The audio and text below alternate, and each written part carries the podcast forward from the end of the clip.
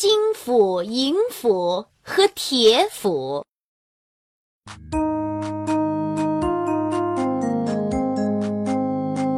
这个穷樵夫每天都到山上砍柴。这一天，他砍呀砍呀，累得满头大汗。唉，我歇一会儿吧。樵夫顺手把斧头插在腰间，坐在树墩下，拿出面包吃起来，然后走到潭边，弯下腰想捧一捧水来喝，没想到，扑通一声，插在腰间的斧头掉进深潭里去了。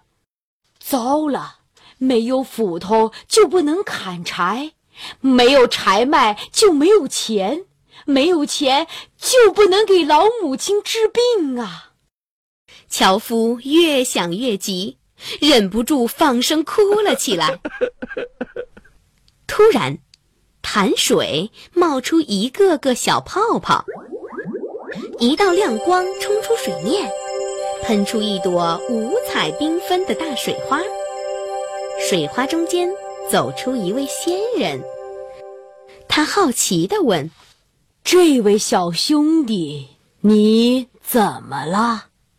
樵夫擦擦眼泪，把刚刚发生的事儿告诉了仙人。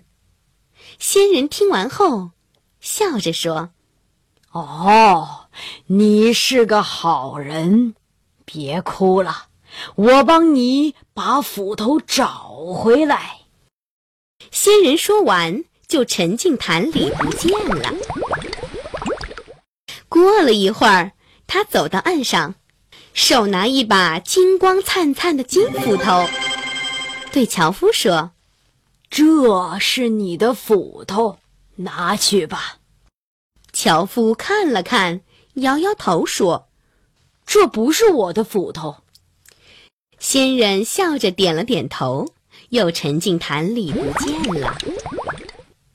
不久，仙人又出现了，他拿着一把银光闪闪的银斧头，对樵夫说：“这是你的斧头，拿去吧。”樵夫看了看，摇摇头说：“这也不是我的斧头。”仙人笑着拍拍樵夫的肩，又沉进潭里不见了。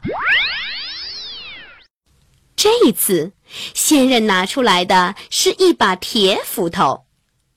樵夫看了，马上接过来，笑着说：“我掉的就是这一把，谢谢您。”仙人掏出金斧头和银斧头，放在樵夫面前说。你是个诚实又孝顺的好孩子，这两把斧头我全送给你了。说完，仙人沉进潭里不见了。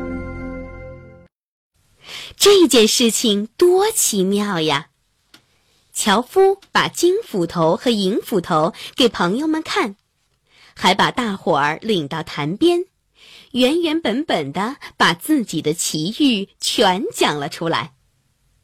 有个贪心的樵夫听后起了坏念头，等大伙全走了，他就把自己的斧头丢进潭里，然后放声大哭起来。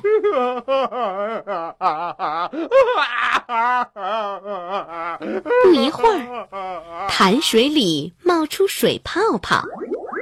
仙人随着五彩缤纷的水花花出现了。仙人和蔼地问道：“孩子，你为什么这样伤心呢？我来帮你吧。”樵夫装出愁眉苦脸的样子说：“哎呀，我的斧头掉到潭里了。”没有斧头，我就不能砍柴。家里生病的老母亲也就没钱买药了。仙人听了，马上沉进潭里，很快又出现了，举着一把金光灿灿的金斧头。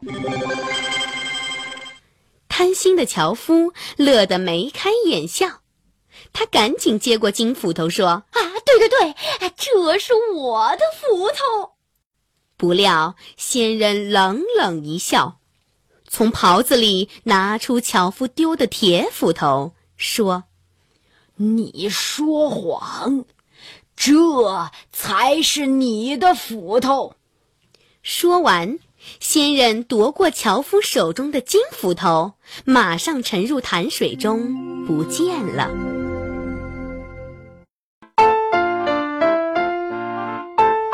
金斧头没拿到，铁斧头也没有了。心的樵夫应该受到这样的惩罚。